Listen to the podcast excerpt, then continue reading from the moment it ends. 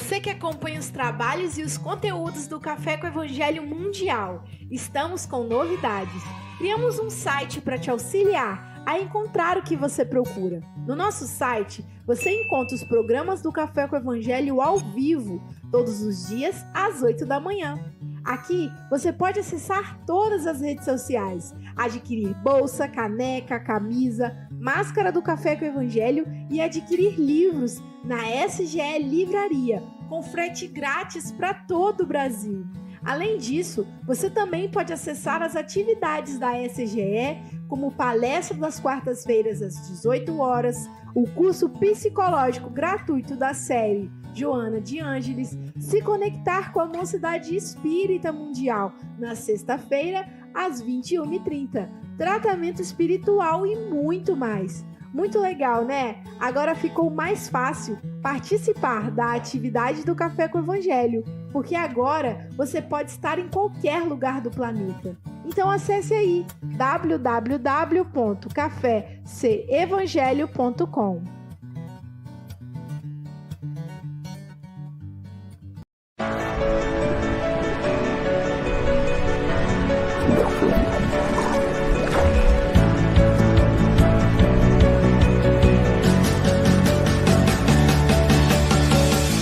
pessoal, jovens de todos os tipos de corpo e de alma, estou aqui para convidar vocês para o programa Jovem que ocorre todas as terças às 20 horas com muita reflexão, diversão, convidados, roda de conversa e bate-papo de qualidade. Espero vocês!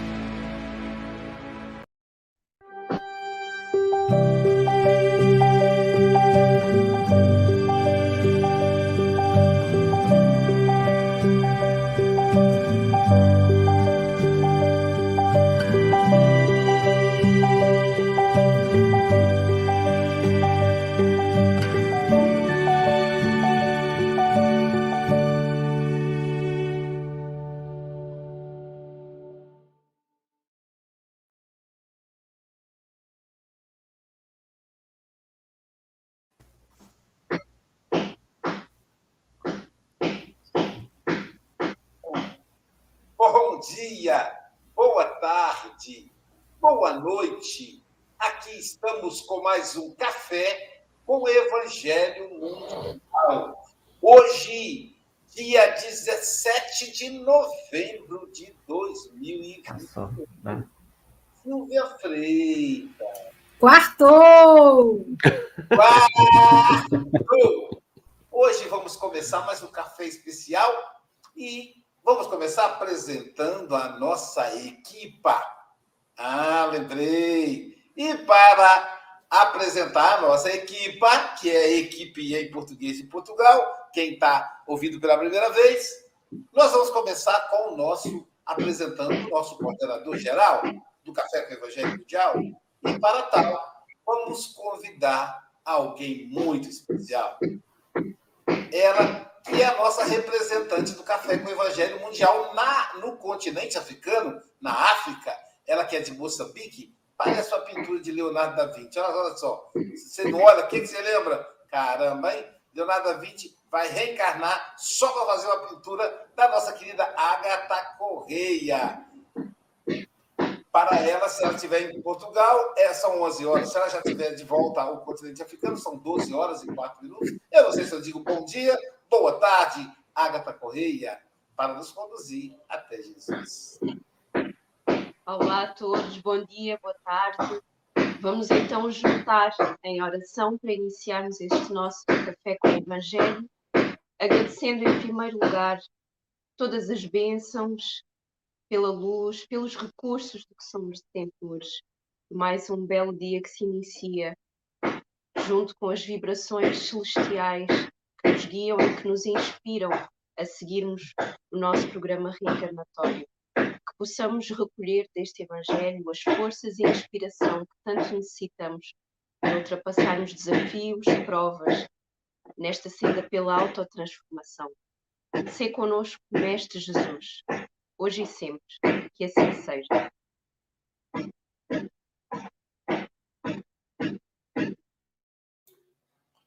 E dando sequência às apresentações do Café com o Evangelho Mundial, aqui ao meu lado Agora eu já aprendi, isso é fácil.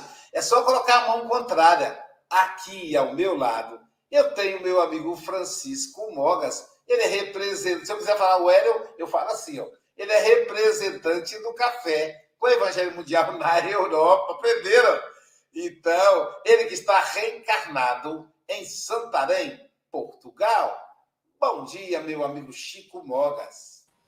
Bom dia, caros irmãos e irmãs. Eu, eu até aqui consigo dar passo à, à, Ágata, maravilha. Então, que com esta boa disposição, como é habitual todos os dias que aqui estamos, vamos então usufruir ao máximo deste nosso Evangelho e aprender um pouco mais. Hoje temos uma cereja do bolo especial. Eu não vou apresentar, uh, vou, vou, deixar isso para o Luísio. Então, a todos um bem-aja e vamos, vamos que vamos. Vamos que vamos. Mais um pouquinho, Chico Mogas vai estar tá, vai tá fazendo o, o, português brasileiro e nós fazendo português Portugal, né, Brasil? e continuando as apresentações, aqui abaixo, ah, eu tenho aquela pessoa que nasceu no meio do carinho, nasceu na cidade de Carinho, de Ubá, Minas Gerais. Eu estou quase chegando a Ubá para chupar mangubá, tomar o abacatinho. Eu não, hoje não vou falar do rei do torresmo, porque torresmo faz mal, mas eu como assim mesmo. Bom dia, Silvia Freitas. Bom dia, com muita alegria, né? Que coisa boa a gente estar entre amigos e poder estar feliz, né? em plena quarta-feira, meio da semana, para a gente assistir juntinhos esse café maravilhoso que uma pessoa muito especial, que está com lacinho azul, vai trazer para a gente, com certeza, hoje. Então vamos juntos nesse café. É, aproveita aí, vamos entrar na sua casa. Estamos levando, além de Jesus, que é o nosso convidado especial, uma outra pessoa muito especial. Você não conhece, é surpresa. Hoje é a cereja do bolo. Silvio já deu uma pista o, o Mogas também. Eu vou dar uma outra pista. Camisa xadrez. Oh, ainda não está na hora, não. Eu vou, já já nós vamos revelar. E ainda, do lado da Silvia Freitas, nós temos agora, aqui abaixo, nós temos diretamente de Itapema. Não, não, Porto Alegre. Ele agora está em Porto Alegre, está reencarnado em Porto Alegre, mas amanhã poderá estar em qualquer lugar se se ele bater na sua porta, a senha é Café com o Evangelho Mundial. Será o Pablo Medina. É o homem que é autor dos cartazes. Portanto, bom dia, Pablo Medina. Bom dia, Luiz. Bom dia a todos e a todas. Obrigado, a Deus e os benfeitores por mais uma oportunidade de a gente estar aqui reunido, né? Podendo assistir o café e que eles possam inspirar esse convidado ou essa convidada maravilhosa aí que vai ser, vai nos conduzir nos ensinamentos de Jesus com muito, muito amor. É tá certo, tá certo, meu amigo. E vamos agora falar dos bastidores. Hoje nós temos um sexteto nos bastidores, que alguém fugiu para cá para a tela. Vitor Hugo, Célia Bandeira de Melo, Angélica Fonseca, Angélica Tiengo, Gabriel Vilverte e a Sandra Rinaldi. Essa turma que faz o Café com o Evangelho nos bastidores. Agora chegou o momento de apresentar o nosso palestrante de hoje, que rujam os tambores. Essa é nova, né? Então, nosso querido Hélio Tinoco. Isso aí. Muito bem, Chico. O nosso Hélio Tinoco. Oi! o nosso Hélio Tinoco. Hélio Tinoco é o nosso querido amigo de todas as quintas e essa semana a espiritualidade convocou ele para quarta e quinta. Ele que é uma pessoa muito dedicada à divulgação do Espiritismo aqui no Espírito Santo, no Brasil e no mundo, se Deus quiser. Agora no mundo, né, pelas ondas da internet. Portanto, bom dia, Eritino. Bom dia, meu amigo Luiz. Bom dia a todos que estão conosco nesse trabalho dessa manhã de quarta-feira. E um bom dia especial ao internauta, né, que se disponibilizou aí a sintonizar-se conosco através das redes sociais para começar o dia refletindo nos valores trazidos por Jesus. Que a gente possa ser feliz na nossa fala, que os amigos espirituais da equipe que coordena o Café com o Evangelho Mundial os inspire, para que efetivamente seja uma manhã de muita luz, muita paz para todos nós que viemos aqui buscar o Rabino da Galileia. Muita paz a todos. E, e, quero também agradecer os nossos internautas, que são trabalhadores. Olha só, você que aí, que é internauta, não usa esse dedinho. Usa, usa esse aqui para dar um joinha e para compartilhar. Lembre-se que o Café com o Evangelho Mundial vai chegar aquele coração aflito que você conhece. Pensa, pense em alguém que está precisando. Compartilha. Pense em alguém que é feliz da vida. Compartilha também para essa pessoa. Então, agradecemos aí aos nossos internautas, a Rádio Espírita Esperança, a Rádio Espírita Portal da Luz, que transmite para os nossos rádio ouvintes, o canal Passe Online, que agora, além do Passe, transmite o Café com o Evangelho Mundial, o canal Espiritismo, que é o único canal no Facebook, o canal da TV 7, que transmite o Café com o Evangelho Mundial para o Nordeste brasileiro, a Rede Amigo Espírita, do nosso vanguardeiro da internet, José Aparecido, e também a, o canal Café com o Evangelho Mundial no YouTube. Inscreva-se, já passamos de mil. E a TV IDEAC. O IDEAC é o coordena todo esse conglomerado. Agora sim, sem mais delongas, como diria Manuel Sampaio, nós vamos ouvir a voz, a doce voz da nossa querida Silvia Freitas, que é muito mais interessante que a minha. Vamos lá, o nosso amigo Hélio falará para a gente da lição 40 do livro Caminho, Verdade e Vida. Tempo de confiança. E disse-lhes: Onde está a vossa fé? Lucas 8:25. A tempestade estabelecera a perturbação no ânimo dos discípulos mais fortes. Desorientados ante a fúria dos elementos, socorrem-se de Jesus em altos brados. Atende-os o mestre, mas pergunta depois: onde está a vossa fé? O quadro sugere ponderações de vasto alcance. A interrogação de Jesus indica claramente a necessidade de manutenção da confiança quando tudo parece obscuro e perdido. Em tais circunstâncias, surge a ocasião da fé no tempo que lhe é próprio.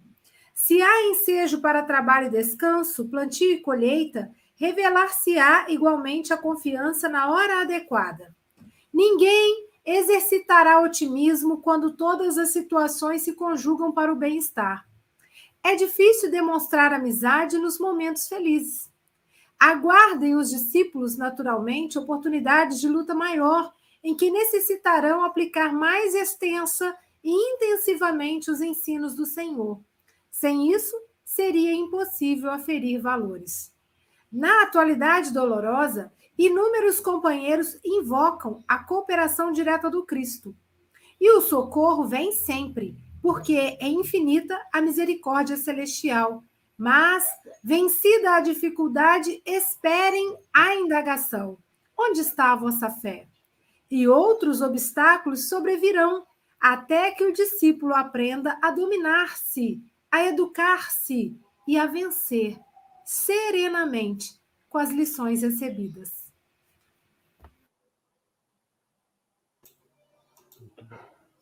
Lições repetidas, lições não aprendidas. Querido Hélio Tinoco, são 8 horas e 14 minutos. Você tem até 8 e 34 ou antes, caso você nos convoque. Que os benfeitores espirituais possam te inspirar, querido amigo. Nós estamos aqui na torcida, nos bastidores, que nós chamamos, tá bom, querido? Você está em casa.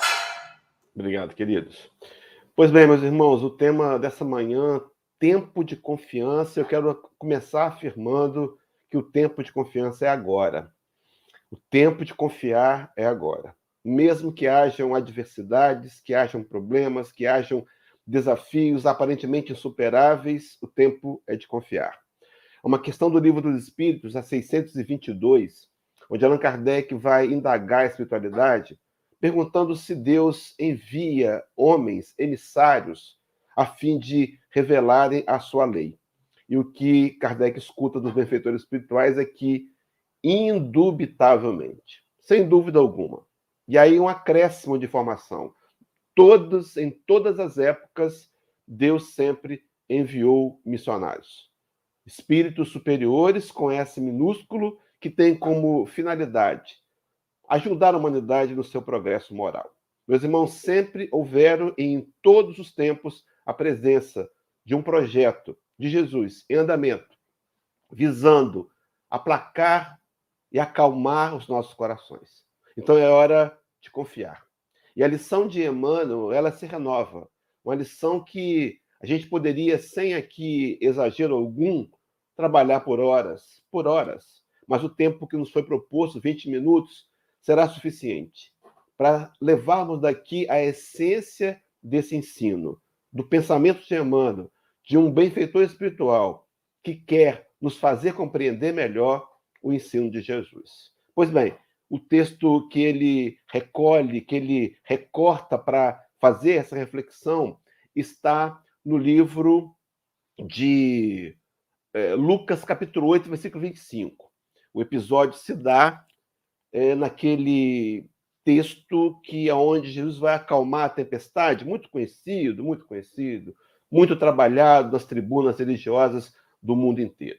E esse texto, por si só, daria inúmeros desdobramentos. Mas a frase é: E disse-lhes, onde está a vossa fé? Eu queria começar, meus irmãos, nos posicionando. Era uma tarde, talvez um meio de tarde, aonde Jesus está em Cafarnaum, e agora ele embarca num, num barco não de tamanho grande, de porte pequeno, e faz uma viagem, propõe fazer uma viagem em direção a Gadara. Se nós pudéssemos exibir o um mapa do Mar da Galileia, ou de, dos Tiberíades, ou então do Lago de Genezaré, e isso tem um, um sentido, vários nomes para o um mesmo lugar, vários nomes de acordo com a maneira com a qual enxergamos, nomes diferentes, palavras diferentes para designar a mesma coisa. Então, talvez alguém pudesse até entrar em controvérsia, mas aqui é o Tiberíades, não, aqui é o Mar da Galileia. O lugar é o mesmo. As palavras podem nem sempre dizer aquilo que elas representam. Mas, enfim, avançando nessa ideia, a viagem, o mapa, a gente teria duas grandes extensões. 19 quilômetros na parte maior, na horizontal, na vertical, perdão, e na horizontal 13 quilômetros. A viagem seria em diagonal, duraria por volta de uma hora e trinta a duas horas. E nessa viagem, os discípulos estão no barco, o Senhor vai até a região da Sacaria, onde transporta, se transporta as cargas, e provavelmente ali houvessem sacos de algodão, e ele adormece, ele dorme. E o mar se revolta. Há um momento de tempestade, o barco ameaça ir a pique, diz os textos de Mateus e de Marcos que a água começou a adentrar no barco e os discípulos ficaram em desespero. Diz o texto que Emmanuel nos propõe, dizendo assim: a tempestade estabeleceu a perturbação no ânimo dos discípulos, mesmo discípulos mais fortes. Meus irmãos, todos nós vamos enfrentar tempestades. Eu não quero te desanimar, não, eu quero te animar. Todos nós vamos enfrentar dificuldades, todos nós, porque será pelo enfrentamento, pela maneira com a qual enfrentamos o diagnóstico de um câncer de mama, ou então o diagnóstico de uma Covid, ou então a perda de um familiar querido, ou então uma doença no familiar, ou então uma limitação financeira, será a maneira com a qual encaramos os fatos que vão ser determinantes para a nossa evolução e para o nosso progresso moral. E os discípulos estão, então, desesperados no seu ânimo, ficaram desorientados e vão buscar a Jesus. Aqui, meus irmãos, a primeira informação dessa manhã. Qualquer que seja a sua dificuldade, qualquer que seja a dimensão da sua dor, Jesus tem uma palavra de consolo e de conforto. Talvez ele não queira resolver o seu problema instantaneamente, embora possa. Porque talvez o seu problema não seja um problema, seja, na verdade, uma oportunidade preciosa de lapidação e de depuração moral. Mas, inevitavelmente, se o buscarmos, nos dará o alívio. Foi a promessa que ele nos fez, lá em Mateus capítulo 11, versículo 28. Vinde a mim, todos vós, que estáis cansados, oprimidos, sobrecarregados, aflitos, e eu vos aliviarei. A proposta de Jesus é de alívio. No entanto, meus irmãos, no mesmo texto, versículo 29, há um contraponto.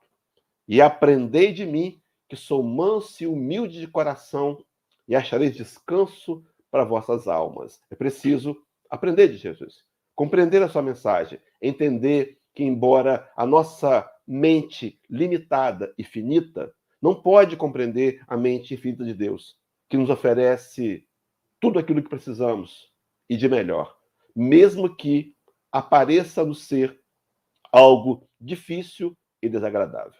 Mas Deus sempre nos dará aquilo que podemos suportar de acordo com as nossas possibilidades, de acordo com a nossa necessidade de investimento em evolução moral. Mas fato é que os discípulos vão e socorrem, pedem socorro a Jesus. E Emmanuel comenta que Jesus os atende, mas em momento propício. Depois vai fazer a pergunta: onde está a vossa fé?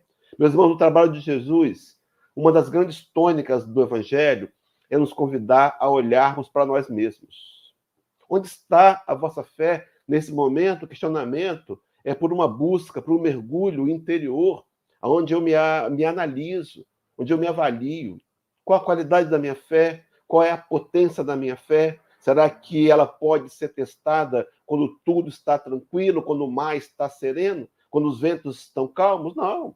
Seremos testados diante do desafio do momento difícil, da dor, de um problema. Onde está a vossa fé?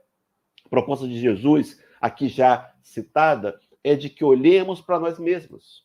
Se você buscar o Sermão da Montanha, no capítulo 7 do Sermão da Montanha, por meio das mãos de Levi, de Mateus, vamos encontrar os versículos 1 e 2, a seguinte recomendação: Não julgueis. Não julgueis para que não sejais julgados porque com a mesma medida que houver julgados ao outro, vos hão também de julgar a vós. E no versículo de 3 a 5, o Rabi diz assim: Por que vês tu o argueiro no olho do teu irmão, porém não reparas a trave que está em teu próprio olho? Ou como dirás a teu irmão, deixa-me tirar o argueiro do teu olho quando tens uma trave no teu? E completa dizendo: Tirai primeiro a trave do vosso olho, e então verás claramente para tirar o argueiro do olho do teu irmão. Era o convite do Senhor a que olhássemos para nós mesmos. Quando olhamos para o outro, inevitavelmente detectaremos defeitos e dificuldades, erros naturais de uma evolução ainda limitada, ainda deficitária.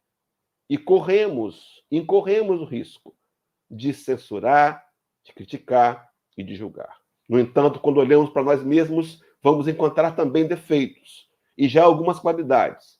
Os defeitos para serem amorosamente combatidos. Lá no final da lição de Emmanuel, e vou trabalhá-la mais para o fim dessa nossa conversa, ele fala em vencer serenamente. Meus irmãos, aceitar a limitação, aceitar o problema, aceitar a nossa dificuldade, mas sem nos esmorecer, sem desistir, sem nos desanimar. Pelo contrário, entendendo que os problemas que nos são dados, nos são dados dentro da nossa própria limitação de suportabilidade. Mas fato é que o convite àqueles homens, aos discípulos, era para que eles questionassem-se: onde está a nossa própria fé? Onde está a vossa fé? perguntou o Rabi. Agora, aqui interessante um detalhe que a gente poderia exaltar que fica nas entrelinhas. Nós vamos encontrar essa fala, esse questionamento, apenas no livro do Evangelho de Lucas. Nós sabemos que Lucas não era um discípulo de Jesus, ele era contemporâneo de Jesus, ouvia falar em Jesus, mas só o conhece por meio de Paulo. Paulo, o apóstolo de gentios. Então, no seu registro, ele apresenta essa frase, que não for apresentada nem por Marcos, nem por Mateus. Eu fiquei pensando, por que, que Marcos e Mateus não colocaram esse questionamento? Porque nós, mesmo discípulos, temos dificuldade de nos colocar em xeque. Temos dificuldade de contar que fomos corrigidos, que fomos convidados a olhar para a atitude equivocada que tivemos, embora aquela atitude mais tarde viesse a ser superada justamente que focamos nela e questionamos. Então, Marcos, presente no barco. Mateus, presente no barco. Não citam essa questão. Mas como é que Lucas vem citar? Nós sabemos que o Evangelho de Lucas, ele, na verdade, seria escrito por Paulo de Tarso. Quem fez a pesquisa, quem tinha os arquivos, era Paulo de Tarso. Revelação essa do livro Paulo Estevão. Mas, devido ao trabalho intenso com as igrejas, Paulo encaminha esse material para Lucas e pede para que ele escreva o evangelho. E Lucas, por certo, teria recebido a informação de Paulo e nessas conversas com Paulo, os apóstolos teriam dito que depois daquela repreensão, daquele momento de acalmar o mar, acalmando os ventos e acalmando os mares, ele os teria questionado com relação à sua fé. Meus irmãos, fica aqui uma outra lição importante. Podemos corrigir as pessoas, mas o problema é como corrigir, onde corrigir, em que momento. Talvez falar com mansidão, falar com amorosidade, convidar o companheiro a uma autorreflexão no momento adequado, em particular, assim como fez o Senhor. Ele socorre os discípulos, acalma o mar, acalma o vento, há uma grande bonança e depois, no momento particular, questiona aqueles homens a fim de que eles pudessem desenvolver confiança. Diz o texto de Emmanuel que essa fala de Jesus indica claramente a necessidade da manutenção da confiança, aonde vai então surgir a fé. A fé, meus irmãos, é testada na hora da dificuldade, na hora das dores. Eu me lembrava, quando preparava esse material, daquela história que está no livro de Francisco de Assis para você. Um livro onde, no capítulo de número 42, vai apresentar a chamada oração da perfeita alegria. Conta as histórias de Francisco de Assis de que era uma noite fria, era um dia frio, teria Francisco e Frei Leão saído para as tarefas naturais do seu movimento religioso. E o frio era intenso, eles sentiam fome e voltavam para o mosteiro. E no caminho, Francisco de Assis pergunta a Frei Leão o que, que ele compreenderia ser a perfeita alegria. E Frei Leão talvez tivesse ficado apreensivo ou curioso, ele diz: Anota, Frei Leão. Era uma maneira de dizer: compreende, registra, guarda isso no coração. E ele começou a colocar algumas questões. Ele disse que se tivéssemos o dom de pregar a palavra de Deus e pudéssemos convencer todos os homens a seguir a fé cristã, não seria essa o motivo, esse o motivo da perfeita alegria. Ainda acrescenta dizendo que se eles tivessem o dom de curar os enfermos, de socorrer os necessitados, de superar as dores, os males da matéria, e se pudessem a todos curar, não seria esse ainda o motivo da perfeita alegria. E vai seguindo dizendo que se eles pudessem falar todas as línguas, criar uma, um idioma único e levar a mensagem do evangelho a todos os reinos e promover a paz, a união, a concórdia, mesmo isso não seria a perfeita alegria. Então, Frei Leão pergunta: Mas, Senhor, Pai Francisco, qual é a perfeita alegria? E ele conta: se chegássemos no convento e batêssemos a porta, nos anunciássemos e os, o porteiro não nos reconhecesse e nos dispensasse, dizendo: Não, saiam daqui, vão buscar outro lugar, vocês não vão poder entrar. E a noite cai, e é frio, estamos famintos. E se pudéssemos sentir paz nesse momento, isso seria a perfeita alegria. Mas se ainda batêssemos na porta, insistíssemos, e o porteiro saísse e nos agredisse, nos batesse, nos ferisse, e agora estamos com fome, com frio, na noite, sentindo dores no corpo e mesmo assim sentíssemos paz, essa é a perfeita alegria. Meus irmãos, a proposta de Jesus é que a gente busque a paz do Cristo, essa paz que vai além da lógica humana, essa paz que é construída baseado numa confiança serena de que Deus sabe o que é melhor para cada um de nós e que, embora possamos até pedir ao Senhor que resolva o nosso problema, a prece só será atendida se ela não desvirtuar o grande propósito da vida, a evolução do espírito imortal em trânsito em uma personalidade. Mas para o final da palestra, para o final desse material que Emmanuel nos apresenta, ele vai falar assim: é, onde está a vossa fé? E diz assim: e outros obstáculos sobrevirão até o discípulo, que ele, até que ele aprenda a. E traz três, três ideias. Primeiro, aprender a dominar-se. Segundo o livro de Gálatas, capítulo 5, Paulo de Tarso escrevendo nos versículos 19 e 23, ele vai falar do fruto do Espírito. E ele, esse fruto é composto por oito, oito qualidades morais. Dentre uma delas, o domínio próprio. A capacidade de controlar a nós mesmos, de ir além, de ir além de uma proposta global, de tentar não universalizar, mas trazer para nós próprios o conteúdo daquele momento e fazer e nos posicionar serenamente diante da atitude. Meus irmãos, não estou dizendo que isso é fácil, não. Qualquer que seja ela. Então, no primeiro momento, aprender a dominar-se. No segundo momento, Paulo vai falar, Emmanuel vai falar em educar-se. Meus irmãos, educação é um processo.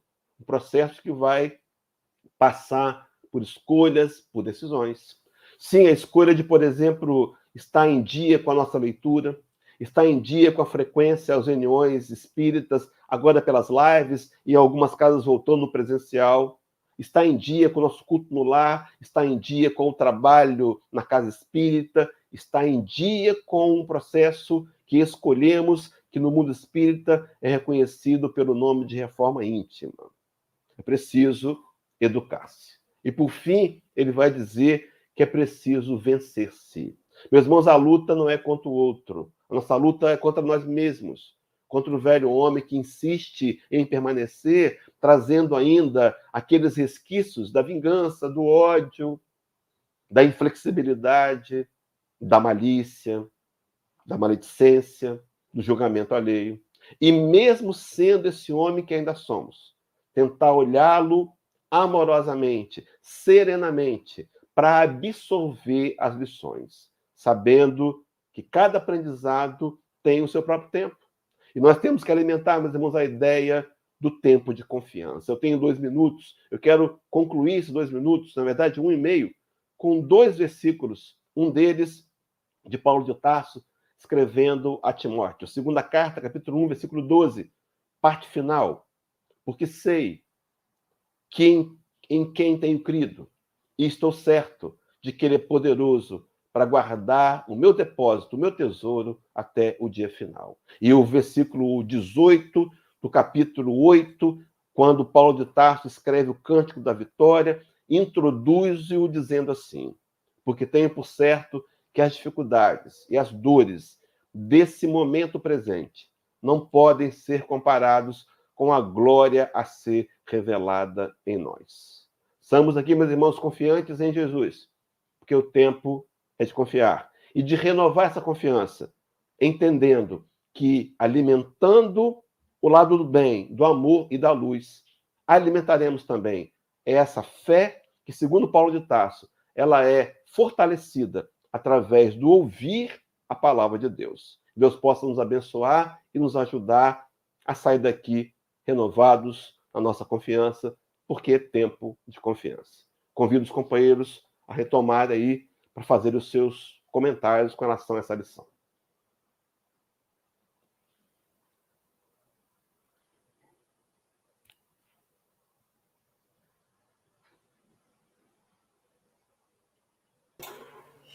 Muito boa abordagem né, do Hélio Tinoco. Obrigado, Hélio. Silvia Freitas, suas considerações. Ah, ouvir o Hélio é um presente. A gente tem aqui vários é, comentários no chat falando de quanto que a gente aprende quando o Hélio vem falar para a gente, né? O Hélio tem um poder de síntese e, ao mesmo tempo, ele traz o evangelho assim que você fica ali. Eu me imaginei na cena, né? Vendo os, os discípulos desesperados com a tempestade e, de repente, chega Jesus. E o Hélio falou bem demais. É tempo de confiar. porque em momentos de bons tempos, né, onde o vento está brando, onde o mar está calmo, a gente segue tranquilo. Talvez seja um momento de refazimento, porque na hora do testemunho, aí que é a hora do aprendizado. Né? Então, quando eu peço a Deus, Senhor, me dá calma, né? Ele vai te dar a oportunidade da gente exercitar essa calma, de aprender essa calma, porque é assim que a gente vai crescendo, né? Diante realmente dos desafios a serem vencidos, né? E, e eu gostei muito quando ele fala: sem isso seria impossível aferir valores. Então, se o Paulo, o Paulo tivesse aqui hoje, certamente ele falar: a escola, a, a Terra é uma escola, né? E no momento da prova é que realmente a gente vai ver o quanto que a gente aprendeu da lição que o professor veio dando dia a dia, né? Então, Hélio, gratidão. Você é, que traz para a gente o evangelho aí com tanta sabedoria, receba o nosso carinho, tá? Muito obrigada. Pablo Medina, suas considerações. Eu sou muito suspeito para falar bem do Hélio, né? Mas, enfim, eu admiro muito o trabalho dele, acho as considerações e as reflexões dele inspiradoras. Ele me inspira também como um orador espírita. E, e, é interessante que o Hélio vai conduzindo, e eu fui me lembrando em relação até mesmo do veneno que ele, veneno das cobras, em que ele é usado e é manipulado né, também, de certa forma, depois aplicado nos cavalos, enfim, depois de, desse, dessa manipulação, dessa lapidação, ele acaba virando soro, né, esse, esse recurso usado também pela medicina para nos uh, tratar, inclusive para ser o refrigério contra essas dificuldades que a gente, que a vida e as dificuldades que acabam surgindo no nosso caminho. E ah, é importante, eu fiquei lembrando também em relação à questão quando a gente faz o Pai Nosso, né? Que seja feita a vossa vontade. E aí a gente colocar efetivamente essa fé ativa e ativa mesmo, confiando em Deus, que talvez a dor que te visita seja o meio, ou a amiga que te convida é uma preciosa lição. Então é que a gente possa olhar isso e reconhecer que talvez, bom, que seja feita a vossa vontade e conforme o meu merecimento né? E aí acolher esse processo de acolhimento e confiar em Deus, que certamente Ele está sendo justo e soberanamente bom. Obrigado, Hélio, obrigado a todos os amigos por mais uma oportunidade aqui com vocês, dessa refeição, né, que é o Café com o Evangelho. Foi um banquete hoje, né?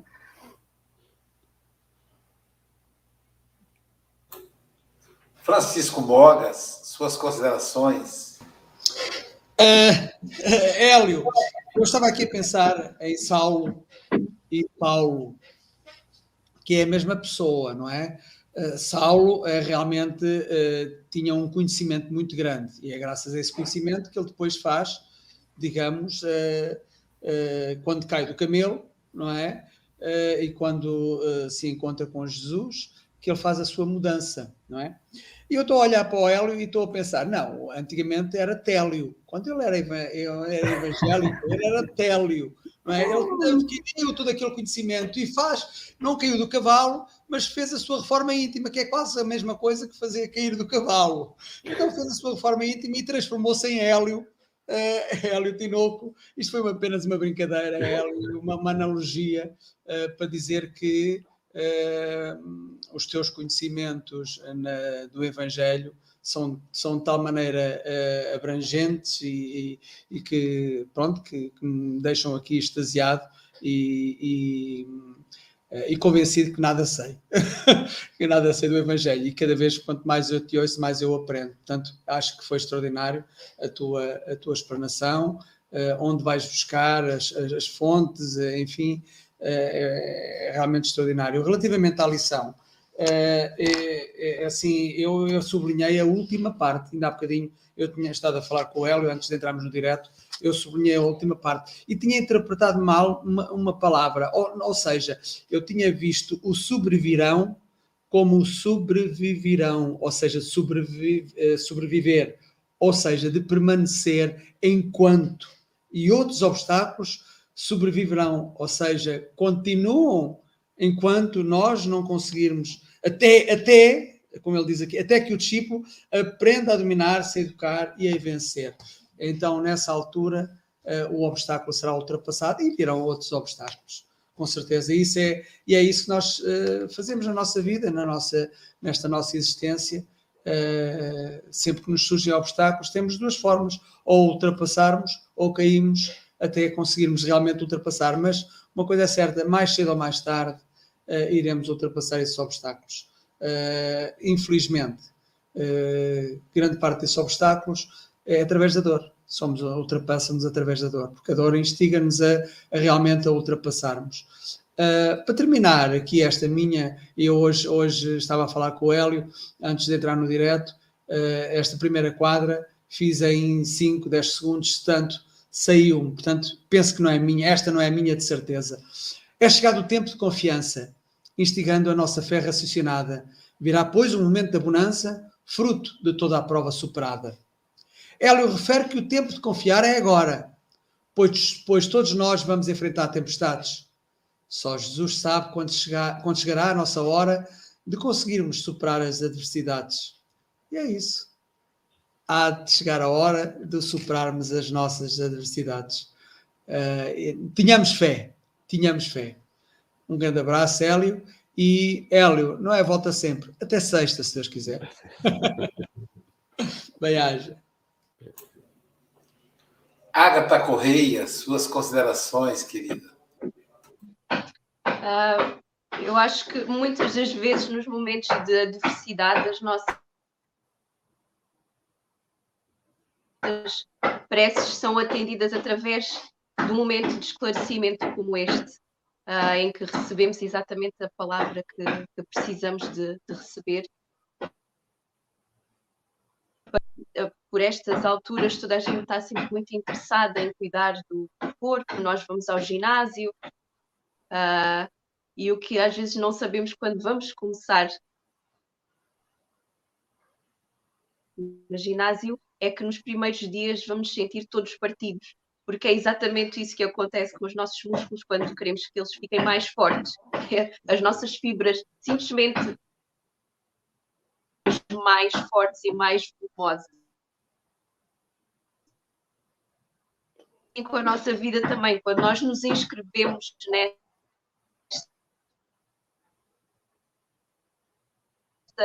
seja a terra, seja onde for, é exatamente assim o processo de crescimento. É através de tripulações, é através de sofrimentos, é através de contradições, não é? Bom marinheiro não se faz em, em mar calmo. Mas o desespero vem. O desespero vem também porque a nossa fé é periclitante a nossa fé é periclitante porque nós ainda somos imaturos, estamos a crescer. Um, e então, quando nós, eh, no fundo do nosso desespero, bradamos a, a Jesus porque queremos uma solução agora e já, uh, queremos um, um penso rápido na nossa ferida, Jesus manda-nos estas uh, estas oportunidades de nós refletirmos e buscarmos forças dentro, dentro de nós. Testemunho dos, dos apóstolos, nós temos Pedro, que era o mais enérgico de todos, que diz: Eu nunca vou abandonar Jesus. Não é que vacilou. E só depois é que se deu conta: Poxa, eu estava sempre à direita, Jesus foi o primeiro a negar-lhe. Mas, no entanto, depois de Jesus ser crucificado, até mesmo São Tomé, que era o mais. De uh, levar a mensagem e passar por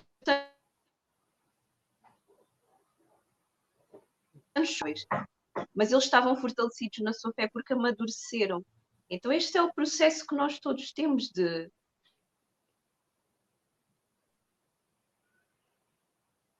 para um, fortalecer a nossa fé. Então, eu agradeço muito, Hélio, foram palavras muito sábias e acho que chegaram fundo a tantas pessoas que precisavam de e precisam de ânimo para suportar, seja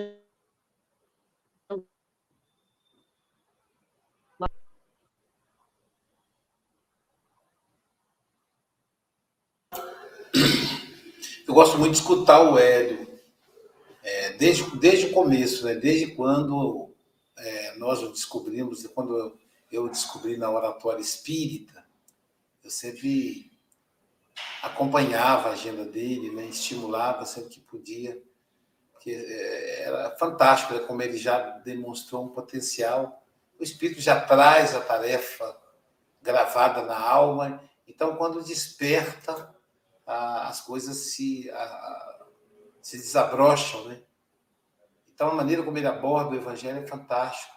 E eu gostei muito quando ele, que ele, ele fez uma reflexão, chamou muita atenção, fez uma reflexão dessa pergunta do mestre, né, que o próprio Emmanuel também comenta, essa pergunta do mestre: onde está a vossa fé? E é, é uma pergunta que Jesus tem autoridade moral para fazê-la, mas nós não temos para fazer ao outro. Pergunta é para nós. A gente não pode julgar. Também a, a Ágata não tem fé. Não, eu não posso julgar. Eu tenho que avaliar. A pergunta era na primeira pessoa. Aloísio, onde está a vossa fé? É bem assim. Então o Pablo não pode olhar para Silvia, porque a pergunta é: Pablo, onde está a vossa fé? Então gostei muito do, do, da abordagem do Hélio com relação a esse perigo, né? Da gente querer julgar a fé alheia. Complicado. Ontem eu ouvi uma entrevista de uma grande educadora na rádio CBN e o, o, e o entrevistador perguntou a ela sobre a qualidade da educação no Brasil. E ela comentou e tal, e ele fez duras críticas à educação e falou do processo educativo. Ah, professora, hoje é quase impossível reprovar uma criança, porque a mai... tem um monte de recuperação recuperação da prova, recuperação do bimestre, recuperação do ano.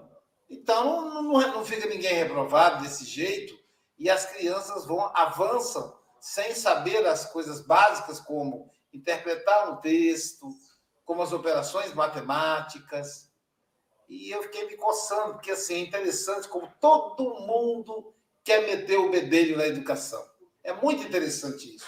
Eu não vejo ninguém se metendo com a medicina, eu não vejo ninguém se metendo com o direito, com a economia, mas todo mundo se acha doutor em educação.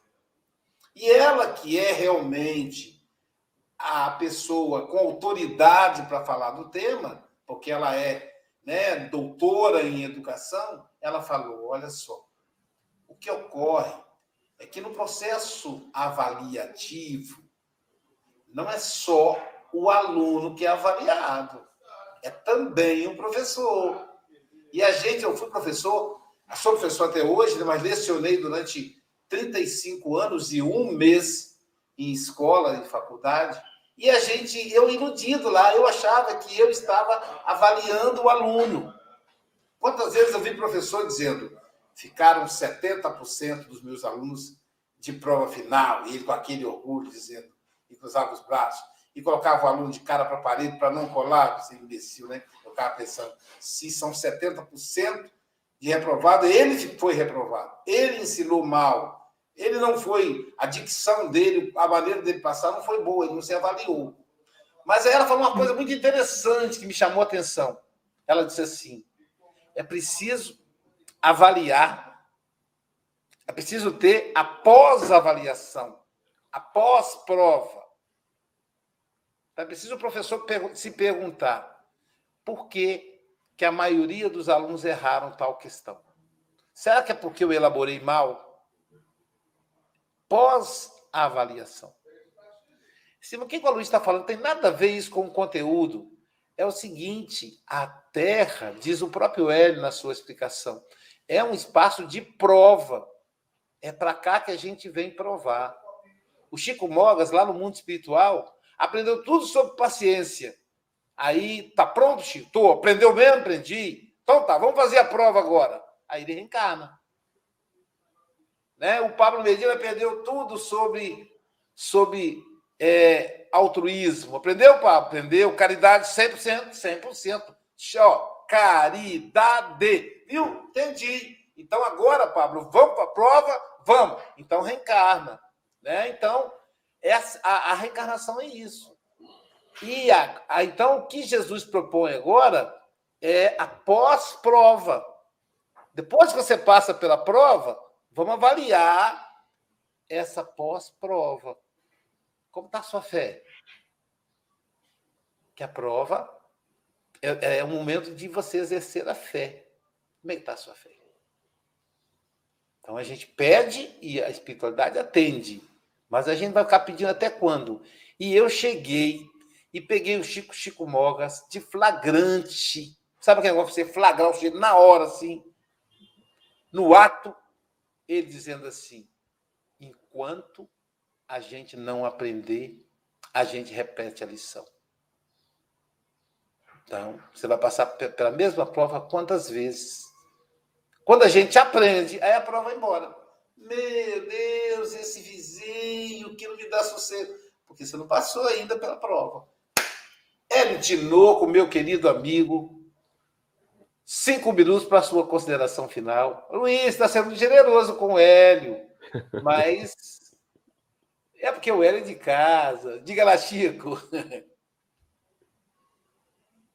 É, Luís, tu falaste aí dos professores e eu, eu queria só aqui fazer uma, uma referência muito interessante por causa de, do, do, do, professor. Às vezes, o professor precisa, a, a grande parte das vezes, o professor precisa ser educado também, não é? Porque eu recordo-me de uma, uma, pequena frase posta a um, a um aluno a quem que perguntava onde foi assinado o Tratado de Tordesilhas. E o aluno pôs no final da página. A resposta está correta. A resposta está correta. A pergunta é que foi mal feita. Quem é que a fez? Foi o professor. Não é? Em que local? Ok, não é? Onde? Pode haver várias interpretações. Portanto, o professor também precisa realmente ser avaliado, não é? Uh, e é um bocado isso, desculpa, eh, foi aqui um pormenor, porque eu acho que é interessante, acho que é interessante. Onde foi a resposta do aluno? O aluno, um aluno jovem, nos seus 9, 10 anos, não é? Não é? Foi no final da folha. Hélio, desculpa, tens 5 minutos, menos 30 Paulo segundos. Paulo Freire disse que a criança, disse que a professora falou assim para a criança, quanto é 1 e 9? Ele falou 19. Mas tá certo, 1 e 9. Ela disse, quanto é 1 mais 9? Ela falou 1 e 9. Aí falou 19. E aí a pessoa deu errado. Aí falou: não, a resposta da criança está certa, está na pergunta. Né? Muito bem, Edith Luca, agora com você, meu querido. Então vamos lá, rapidinho. É, qual é o que, que defraga a nossa falta de fé? Ansiedade. Ansiedade. Não é? Então, se eu alimento fé em Deus, se eu procuro buscar essa fé, Paulo disse isso lá em Romanos, capítulo capítulo 10, versículo 15. A fé vem pelo ouvir e ouvir a palavra de Deus. Esse momento aqui de manhã é de alimentar a fé. Sai daqui para enfrentar o dia sabendo que o melhor vai nos acontecer, por mais que ele não nos pareça o melhor, mas Deus sabe o que é melhor para a gente. Relaxar, descansar em Deus, isso é um antídoto para combater a ansiedade. E eu me lembrei de Pedro, esse que a, que a Agatha comentou com tanta propriedade, escrevendo a segunda carta a igreja, capítulo 5, versículo 7, diz assim: lançando sobre ele, esse ele com E minúsculo, E maiúsculo, Jesus, toda a vossa ansiedade. E diz assim: porque ele tem cuidado de vós. Ele tem cuidado perene, vai cuidar sempre, mas ele tem cuidado pontualmente. Está cuidando de você agora, está cuidando de mim agora. E cuidando da melhor maneira. O exemplo que eu gosto de dar Vamos supor que você tenha um animalzinho de estimação, você precisa fazer uma viagem, não pode levar o, o gato ou o cachorrinho. Aí você precisa deixar com alguém. Você tem uma amiga que adora cachorro e adora o seu cachorro. Você entrega esse cachorrinho para ela e viaja tranquilo, né? Sereno, sereno. Meus irmãos, o Senhor cuida de nós. Confiamos em Deus, confiemos. É tempo de confiar, é tempo de transformar essa confiança em atitude proativa, para a gente retroalimentar a confiança e ir conquistando a serenidade, o equilíbrio, a paz, para enfrentar melhor a dificuldade da vida e enxergar que elas não são dificuldades. Na verdade, eram benefícios ocultos que nós não conseguimos ver porque a nossa ansiedade nos atrapalhava. Mas agora, com uma fé mais sólida, vemos melhor e somos convidados a agradecer as adversidades. Deus nos abençoe, nos dê uma quarta-feira de muita paz a todos nós, para os que estão fora do país, uma noite, uma tarde de muita paz também. Eu quero mandar um abraço aí afetuoso para Antônia Corina. Tá bom, Antônio? Receba o meu abraço bem apertado. Daquele de coração com coração, de alma com alma. Tá bom?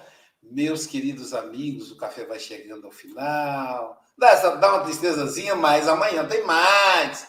E você pode continuar na programação. Nove horas agora, o passe online e meio-dia nós temos um almoço gostoso aí com ver quem, quem hoje com o nosso querido Giancarlo Schmid. Ele vai falar para a gente sobre religião e espiritualidade. Caramba, o Jean é muito bem, muito bom, gente. Se eu tirar essa taxa do rosto dele aqui, ele é muito bom, vocês vão amar. Então você vai almoçar tranquilo, em vez de você ouvir más notícias, na televisão, você vai assistir Giancarlo com o tema religião e espiritualidade. Qual a diferença, né? Ele vai falar para gente. E amanhã, amanhã nós teremos Munir A. Gariba. Ele é de Curitiba, Paraná. Ah, esse sim. Eu, eu até brinquei, não conhecem o Hélio, né? Mas o Gariba realmente nós vamos conhecer amanhã. Ele vai falar para a gente da lição 41, a regra áurea. Caramba, hein? Qual será a regra de ouro? E nos despedindo já com agradecendo a todos, nós vamos hoje é, voltar a uma fase que a gente, a gente tem um tempinho que não está, que é voltar a ouvir um vídeo.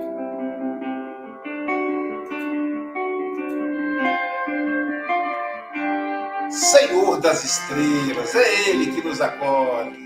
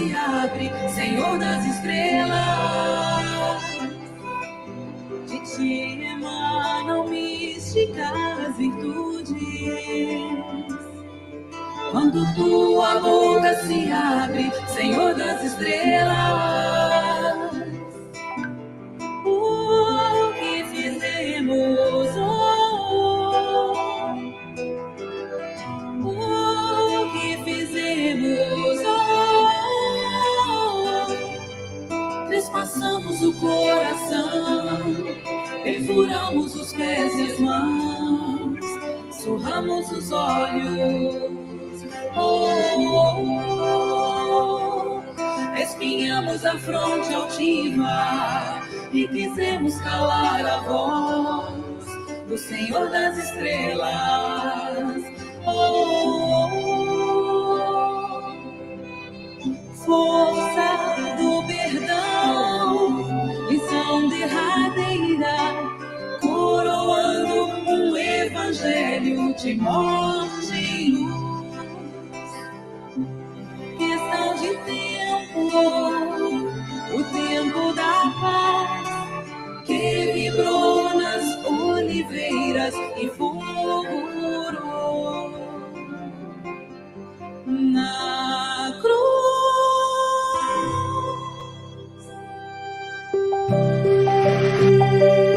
Você é capaz.